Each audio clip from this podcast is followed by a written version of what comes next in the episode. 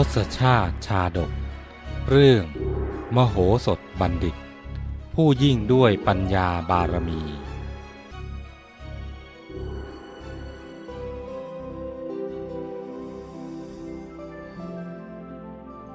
นับแต่พระเจ้าวิเทหราช ทรงรับพระนางเข้ามาสู่พระราชนิเวศ พระนางได้เป็นที่โปรดปรานของเท้าเธออย่างมาก จนเท้าเธอไม่ประสงค์จะเสด็จไปในที่ใดอีกเลย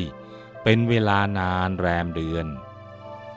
แม้การเสด็จประพาสนอกเขตพระราชฐาน ซึ่งเป็นราชกิจ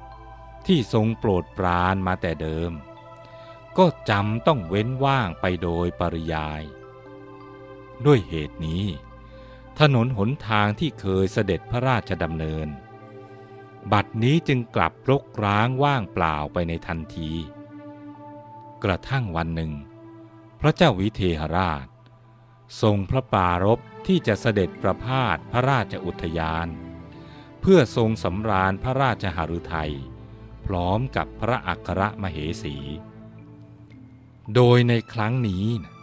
เท้าเธอทรงมีพระราชประสงค์ จะเปลี่ยนจากขบวนช้างพระที่นั่ง มาเป็นขบวนรถพระที่นั่ง ฉะนั้น ก่อนจะถึงวันที่พระราชาและพระอัครมเหสีจะเสด็จ ทางพระราชสำนักจึงได้เกณฑ์เอาชาวเมือง มาช่วยกันเตรียมการแผ้วถางหนทาง และปัดกวาดถนนหลวงสองข้างทางให้พร้อมเสด็จ ในบรรดาข้าหลวงที่ถูกเกณฑ์มาแผ้วถางหนทางในครั้งนั้น ปรากฏว่า มีนายปิงคุตระร่วมอยู่ในคณะนั้นด้วย ก็นายปิงคุตระนี้เอง ที่เคยทอดทิ้งพระนางผู้ทรงสิริไปเสีย ด้วยสำคัญว่า นางเป็นหญิงกาลกันนีแต่ในการบัดนี้ กลับกลายเป็นว่า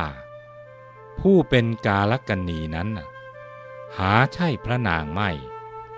แต่เป็นตัวของนายปิงคุตระนั่นเอง เมื่อพิจารณาตามกฎแห่งกรรมจะเห็นชัดว่า สัตว์โลกทั้งหลายย่อมเป็นไปตามกรรม คือหากสร้างบุญไม่ตลอดต่อเนื่อง ก็ย่อมมีวันตกต่ำเป็นธรรมดา ปิงคุตระก็เช่นเดียวกัน แม้นเขาจะสำเร็จศิลปะวิทยา มาจากสำนักทิสาปาโมก แห่งตักกศิลา ซึ่งคนที่มีสติปัญญาสามารถถึงเพียงนี้ โชควาสนา ควรจะส่งให้ได้เป็นถึงระดับเจ้าขุนมูลนาย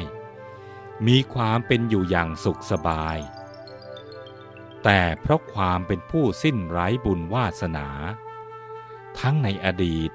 และภพชาติปัจจุบัน ในที่สุดจึงกลายเป็นคนอาภัพอับโชค ถึงกับต้องถูกเกณฑ์มาถางหญ้ากวาดถนน ในวันเสด็จประพาสพระราชอุทยานปรากฏว่า การตระเตรียมถนนหนทางเพื่อรับเสด็จ ก็ยังไม่แล้วเสร็จ คนที่กำลังถากหญ้าก็ถากไป คนที่กำลังถางก็ถางไป คนที่กำลังเกลี่ยดินก็เกลี่ยไป พร้อมกันนั้นก็มีเสียงตะโกนดังมาเป็นระยะระยะว่า พระราชาเสด็จแล้ว พระราชาเสด็จแล้ว พอรู้ว่าพระราชาเสด็จมาชาวเมืองทั้งหลายก็พากันไปเฝ้าแห่แหน ดูขบวนเสด็จอย่างรื่นเริงยินดี สหายของปิงคุตระกล่าวกับเขาว่า ดูสิปิงคุตระ ช่างงามเสียจริง พระราชินีใหม่ของเราเนี่ยทรงพระสิริโฉมถึงเพียงนี้ มิหน้าละ่ะ เท้าเธอถึงไม่เสด็จออกนอกเขตพระราชฐานมานานแล้วนะ แม้จะถูกสหายชี้ชวนให้แลดู พระอัครมเหสีของพระราชา แต่ปิงคุตระก็มิได้สนใจ ยังคงก้มหน้าก้มตาเกลียถนนอยู่นั่นเอง ขณะนั้นพระนางอุทุมพร ประทับนั่งเคียงข้างเท้าเธอ อยู่บนรถพระที่นั่ง ที่ประดับประดาอย่างอลังการสมพระเกียรติ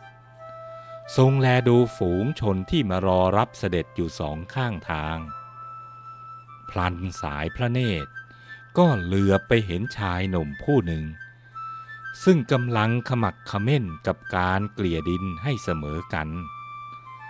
ท่าทางของเขาดูเหนื่อยล้า มีเหงื่อไหลโสมกาย ครั้นเห็นใบหน้าของเขาชัดๆ ก็ทรงจำได้แม่นมั่นว่า เขาผู้นี้คือนายเป็งคุตระนั่นเอง พระนางอุทุมพรเทวี จึงทรงดำริในพระไทย โท่เอ้ย นึกว่าจะวิเศษสักปานใดหนอ ที่แท้บุรุษนี้นะมาทอดทิ้งเราไป เพราะเหตุที่เขาเป็นกาลกันนี้นี่เอง บุญบันดาลให้เราก้าวขึ้นสู่ฐานะอันสูงส่งถึงเพียงนี้ ที่ไหนเลย ชายผู้นี้จะคู่ควรกับเราได้ละ่ะ พระนางทรงดำริในพระทัยเช่นนี้แล้ว ก็ทรงพระสวนออกมาเบาๆ โดยหารู้ไม่ว่า ทุกอากับกิริยาของพระนางนั้น ตกอยู่ในสายพระเนตรของพระราชสวามีตลอดเวลา การหัวเราะขึ้นลอยๆ โดยไร้เหตุผลเช่นนั้น เป็นเหตุให้เท้าเธอทรงขุนเคืองพระราชหฤทัยไม่น้อย เพราะไม่อาจจะรู้ได้ว่า พระนางนะทรงคลุ่นคิดสิ่งใดอยู่ภายในพระหาไทย เท้าเธอทรงคลางแคลงพระไทยยิ่งนัก ทรงจ้องเขม็งตรงไปที่พระนาง พลางตรัสถามด้วยพระสุรเสียงอันน่าพรั่นพรึงว่า น้องหญิง เธอหัวเราะทำไมนะมีอะไรหน้าขันหรือ พระนางโอทุมพรเทวี ทรงสดับคำนั้นแล้ว ก็รู้ว่า เท้าเธอทรงกลิ้วตนแน่แล้ว จึงได้รีบกราบทูลตอบว่า ข้าแต่ทูลกระหม่อม ชายผู้กำลังเกลี่ยดินอยู่ข้างหน้าอย่างไรล่ะเพคะ ที่เป็นสามีคนแรกของหม่อมฉันนะเขาผู้นี้แหละ ที่แกล้งเอาหนามมาล้อมโคนต้นมะเดื่อไว้นะแล้วทอดทิ้งหม่อมฉันไป โดยมิใยดี ในวันที่พระองค์ทรงรับหม่อมฉันมาน่ะ พระนางตรัสพลางชี้พระหัตถ์ไปทางปิงคุตระ ซึ่งกำลังก้มหน้าก้มตา เกลียดินอยู่บริเวณด้านหน้าขบวนเสด็จ ในวันนี้หม่อมฉันได้มาพบเขาอีกครั้ง จึงนึกถึงความหลังครั้งก่อนนั้นนึกแล้วก็อดไม่ได้ที่จะนำมาเปรียบกัน จึงได้แต่รำพึงในใจว่า ชายผู้นี้น่ะ เป็นคนกาลกันนีแท้ เขาช่างไม่มีบุญวาสนา ที่จะได้ชื่นชมหม่อมชั้น หม่อมชั้นดำริเช่นนี้น่ะ จึงได้หัวเราะออกมาเพคะ พระเจ้าวิเทหราช ทรงสดับคำนั้นแล้ว หาได้ทรงเชื่อคำทูลของพระนางไม่ ก็ยิ่งทรงขุนเคืองพระราชหฤทัยด้วยทรงดำริว่า จะเป็นไปได้อย่างไรกัน ใครที่ไหนกันเล่า มีวาสนาได้นางแก้วมาครองแล้วนี่กลับจะทิ้งนางไปซะเฉยๆนะอย่าว่าแต่เราเลย ไม่ว่าใครก็ยากจะเชื่อว่าจะเป็นเช่นนั้นได้ พระนางรีบกราบทูลแก้ ด้วยพระสุรเสียงสั่นเครือว่า ขอเดชะ ที่หม่อมชั้นกราบทูลมานี้น่ะ เป็นความสัตย์จริงเพคะ ควรมิควรแล้วแต่พระองค์จะทรงพระกรุณาเธอเพคะ แม้พระนางจะตรัสยืนยันเช่นนั้น เท้าเธอก็ยังไม่ทรงเชื่อ กลับทรงกลิ้วหนักยิ่งขึ้น ถึงกับตรัสด้วยพระสุรเสียงหน้าเกรงขามว่า เธอน่ะอย่ามาปิดบังเราเลย เป็นไปไม่ได้ที่ชายผู้นี้นะจะทอดทิ้งเธอไป เธอต้องเห็นอะไรอย่างอื่นเป็นแน่ แต่ไม่ยอมบอกเรานะกลับกล่าวเท็จเพื่อกลบเกลื่อน จงรีบบอกเรามาตรงๆมิเช่นนั้นน่ะ เราจะฟันเธอให้ขาดเป็นสองท่อนเสียเดี๋ยวนี้แหละ เท้าเธอตรัสพลางเอื้อมพระหัตจับพระแสงดาบหมายจะทรงฟาดฟันพระนางให้สิ้นพระชนจริง ๆ พระนางอุทุมพรเทวี ทรงตกพระทัยยิ่งนัก พระวรกายสั่นเทาด้วยทรงกลัวต่อพระราชอาญา คาดไม่ถึงว่า พระราชสวามีผู้เป็นที่รักยิ่ง จะทรงถือเอาเหตุเพียงเล็กน้อย มาเป็นเรื่องใหญ่โต ถึงขั้นอุกชะกันไปได้ พระนางทรงเล็งเห็นเพียงหนทางเดียวที่จะช่วยได้ คือการประวิงเวลาไว้ให้นานที่สุด เพื่อว่าเท้าเธอจะได้ทรงยับยั้งพระราชหฤทัยซะ จึงทูลอ้อนวอนเท้าเธอว่า ขอเดชะพระอาญามิพ้นกล้าวหม่อมฉันขอยืนยันในสิ่งที่ได้กราบทูลพระองค์ไปแล้วเมื่อสักครู่ เรื่องนี้จะเท็จจริงอย่างไรเนี่ยขอพระองค์ได้โปรดตรัสถามราชบัณฑิตทั้งหลายก่อนเถิดเพคะ หากเรื่องที่กราบทูลไปนั้นน่ะมิได้เป็นเช่นนั้นจริงเนี่ย หม่อมฉันก็ยินดีรับพระราชอาญาเพคะคำทูลอ้อนวอนของพระนางได้ผล เป็นเหตุให้พระราชาทรงยับยั้งพระหฤทัยไว้ได้ ทันใดนั้น เท้าเธอก็ทรงวางพระแสงดาบลง พร้อมกับมีพระราชดำรัส ถามท่านอาจารย์เสนกะว่า ท่านอาจารย์ ท่านคิดว่าคำพูดของนางเนี่ยจะเชื่อถือได้หรือ ก็บุรุษผู้ไม่ปรารถนาจะอยู่ร่วมกับหญิงงาม พูดถึงพร้อมด้วยรูปสมบัติและคุณสมบัติเช่นนี้ ยังจะมีอยู่ในโลกนี้ด้วยหรือ ท่านเสนกะถูกเท้าเธอตรัสถามเช่นนั้น ก็กราบทูลตามพระราชอัธยาศัยว่า ขอเดชะใต้ฝ่าละอองธุลีพระบาท ข้าพระพุทธเจ้า มิได้ปรงใจเชื่อเลยพระเจ้าค่ะ หากว่าชายใด ได้หญิงงามพร้อมเช่นนี้มาครองแล้ว ไม่มีผู้ใดดอกพระเจ้าค่ะ ที่จะทอดทิ้งไปซะ ข้าพระพุทธเจ้า เห็นด้วยกล้าว่า เป็นไปไม่ได้เลยพระพุทธเจ้าค่ะ พระนางทรงสดับคำกราบทูลของท่านอาจารย์เสนกะแล้ว ก็ยิ่งทรงหวาดหวั่นพรั่นพรึงในพระหฤทัยจนพระพักซีดเผือดลงทันที ทรงดำริว่า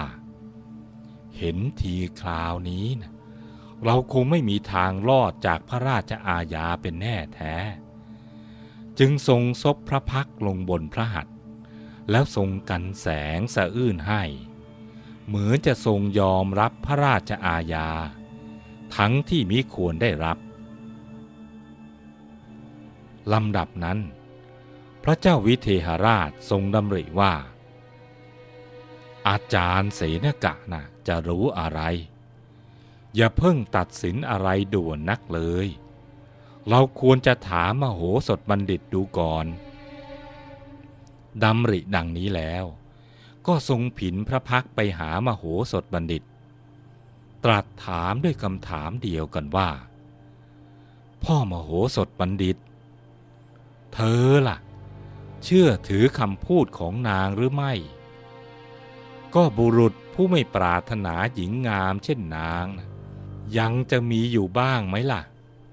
ไหนเธอจงบอกเรามาทีสิมโหสถฟังพระดำรัสนั้นแล้ว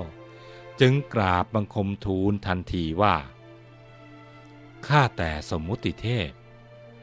ข้าพระพุทธเจ้า เชื่อว่าพระนางกล่าวคำสัตย์พระพุทธเจ้าค่ะทำไมถึงคิดเช่นนั้นเล่าเท้าเธอรีบตรัสซัก ขอเดชะ ราะเหตุที่บุคคลในโลกนี้นะ่ะล้วนแตกต่างกันไปตามกำลังแห่งบุญวาสนาของตน พระพุทธเจ้าค่ะ บางคนมีบุญวาสนามาก บางคนมีบุญวาสนาน้อย บางคนมีโชค บางคนอับโชค ก็บุคคลผู้อับโชคและไร้บุญวาสนา ชื่อว่าเป็นคนกาลกันนี้ ส่วนผู้มีโชคมีบุญวาสนานชื่อว่าเป็นผู้ทรงสิริ แผ่นดินไม่อาจรวมกับฟ้าได้ฉันใด กาลกนีกับสิริ ย่อมเป็นปฏิปักษ์ต่อกัน จะอยู่ร่วมกันไม่ได้ฉันนั้น มหาสมุทรฝั่งโน้นห่างไกลจากมหาสมุทรฝั่งนี้ฉันใด คนกาลกันนีแม้จะได้ผู้มีสิริมาครอง ก็ไม่อาจจะรักษาไว้ได้ ย่อมพรากจากกันไปไกลฉันนั้น แต่ไหนแต่ไรมาเนี่ยสิริกับกาลกนีย่อมอยู่ร่วมกันไม่ได้ ข้าพระพุทธเจ้า ตระหนักถึงความจริงข้อนี้ ฉะนั้นจึงไม่แปลกใจเลยว่า ปุรุษนี้นะ่ะได้พระนางผู้ทรงสิริมาแล้วเนี่ย แต่ก็มิอาจครอบครองพระนางได้พระพุทธเจ้าค่ะ สิ่งที่มโหสถกล่าวนั้น เป็นความจริงที่ไม่อาจค้านได้ แต่ว่าทำอย่างไรเล่า สิรินั้นจึงจะเกิดแก่เราบ้าง เพราะสิรินั้นเมื่อเกิดแก่ผู้ใด ย่อมทำให้ผู้นั้นมีแต่ความสุขความเจริญ และไม่มีใคร ลักขโมยสิริของใครไปได้คำตอบก็คือ บุญนั่นเอง ที่ทำให้คนมีสิริทำให้คนเจริญรุ่งเรืองขึ้น ดังนั้น เราจึงควรสั่งสมบุญเรื่อยไป แล้วสิริ ก็จะเกิดแก่เราไปตามลำดับ ส่วนว่าพระราชา ครั้นได้สดับถ้อยคำอันงดงามของมโหสถบัณฑิตแล้ว พระองค์จะทรงดำริอย่างไร โปรดติดตามตอนต่อไป「